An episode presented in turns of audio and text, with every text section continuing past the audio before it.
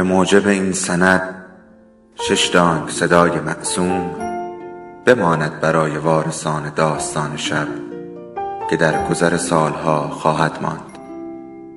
ارادتمند داستان شب.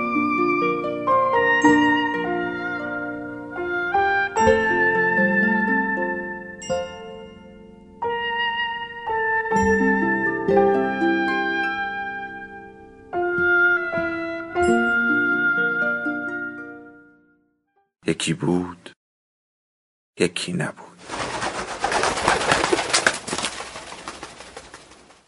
همه چیز معمولا از جای شروع می شود که فکرش را نمی کنی. از یک صبح دلانگیز و شاید از یک جمعه بارانی و پاییزی که خبر آوردند آقا و خانم همسایه صاحب فرزندی شدند که فقط دو تا چشم سیاه و بزرگ دارد آن وقتها فکر می کردم هر کسی که به دنیا میآید اولش فقط دو تا چشم سیاه و بزرگ است. ولی بعدها فهمیدم هر قانونی استثنایی هم دارد. اما در مورد تو کاملا درست بود و هیچ استثنایی وجود نداشت. داشتم می‌گفتم همه چیزی از جایی شروع می شود که فکرش را نمی کنی. گاهی از یک دوچرخه سواری ساده و یا خواندن کتاب زیبای هانسل و گرتل عجیب است که من همیشه فکر می کردم تو تمام شیرینی های دنیا را برای من میریزی که من به دنبال تو بیایم. من خوب می‌دانستم که تو اصلا هیچ درس جادوگری نخوانده ای و با هیچ هری پاتری هم هم کلاس نبوده ای.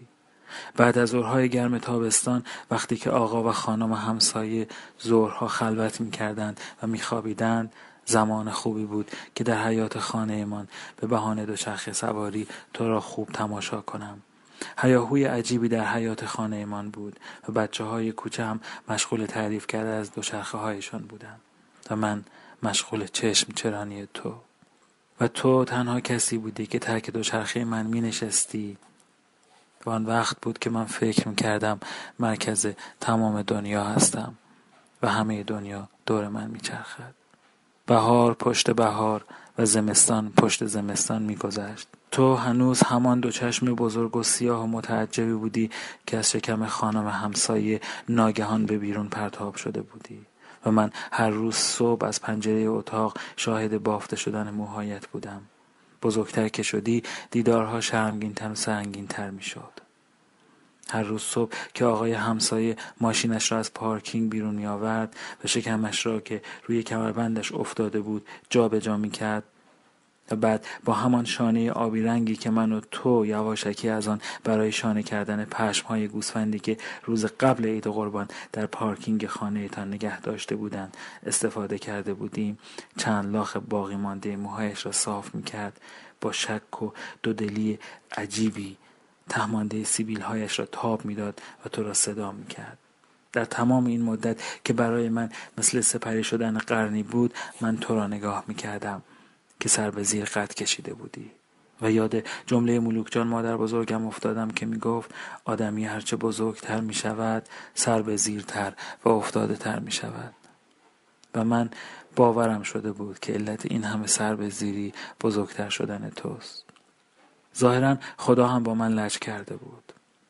هر لاخ سیبیلی که بالای لبم سبز می‌شد به روسری های رنگی تو هم اضافه تر می‌شد. جمعه ها و کسالت بار تابستان بیهوده میگذشتند و دوچرخه من کنار حیات خانه من خاک می‌خورد. انگار آقا و خانم همسایه نیز علاقه ای نداشتند که زورها خلوت کنند. دانشگاه و سربازی سالهای خیلی سختی بود. مثل جنگ جهانی دوم همه چیز علیه من شده بود. حتی ارتش متفقین.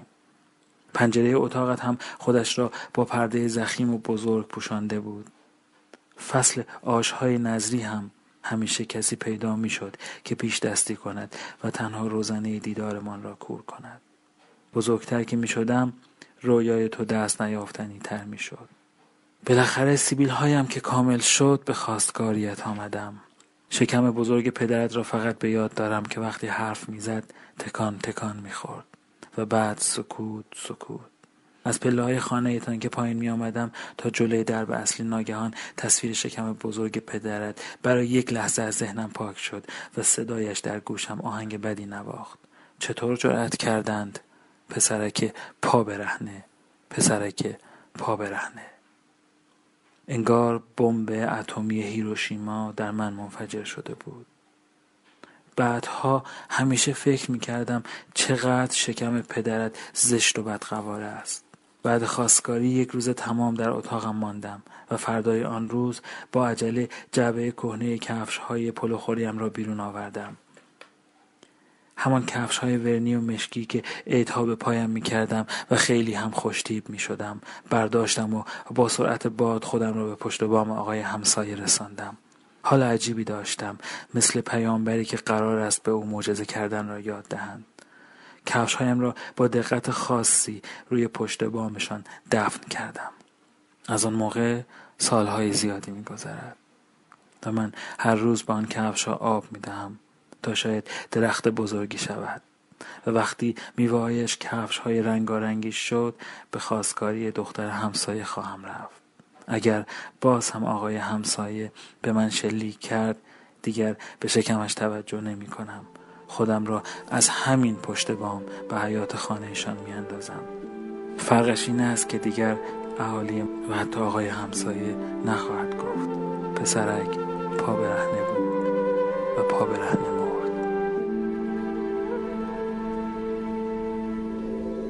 داستان شب بهانه است. برای با هم بودن دور هم نشستن شنیده شدن.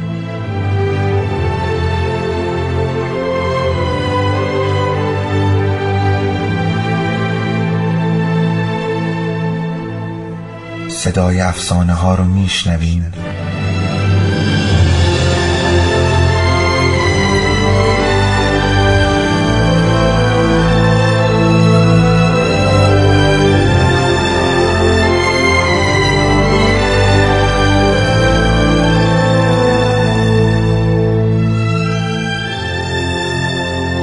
شبتون بخیر.